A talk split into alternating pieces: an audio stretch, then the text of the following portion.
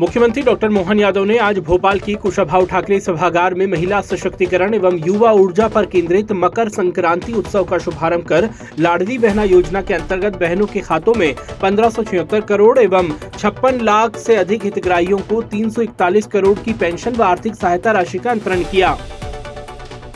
मुख्यमंत्री डॉक्टर मोहन यादव ने कार्यक्रम में कहा कि यशस्वी प्रधानमंत्री श्री नरेंद्र मोदी जी ने महिला, किसान, युवा और गरीब इन चार जातियों के उत्थान पर बल दिया है। मध्य प्रदेश सरकार इन सभी के सशक्तिकरण के लिए संकल्पित है। माननीय प्रधानमंत्री जी के नेतृत्व के कारण जीवन के सब क्षेत्रों में सभी प्रकार के उन्नति के दरवाजे खुल रहे हैं। हमारा देश यदि तेज़ी ऐसी आगे बढ़ रहा है तो प्रधानमंत्री जी के प्रयासों ऐसी बढ़ रहा है।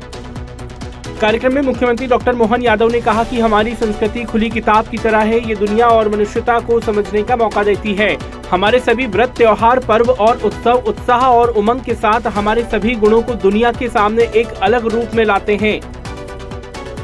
मुख्यमंत्री डॉक्टर मोहन यादव ने कहा कि महिला सशक्तिकरण के लिए पूरा सप्ताह हमने घोषित किया है। भारत ही एक ऐसा देश है जहाँ सदैव नारियों की पूजा होती है। ये हमारा सौभाग्य है कि हमारे देश से बढ़कर कोई ऐसा देश नहीं है जहाँ माताओं, बहनों का इतना सम्मान होता हो।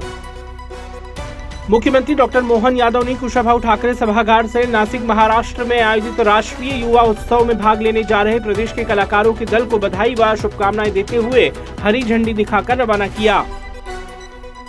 मुख्यमंत्री डॉक्टर मोहन यादव ने मंत्रालय से बीसी के माध्यम से विकसित भारत संकल्प यात्रा के तहत मंडला और बैतूल ज़िले के लाभान्वित हितग्राहियों से संवाद किया एवं विभिन्न शासकीय योजनाओं से उनके जीवन में आए बदलावों के बारे में जाना।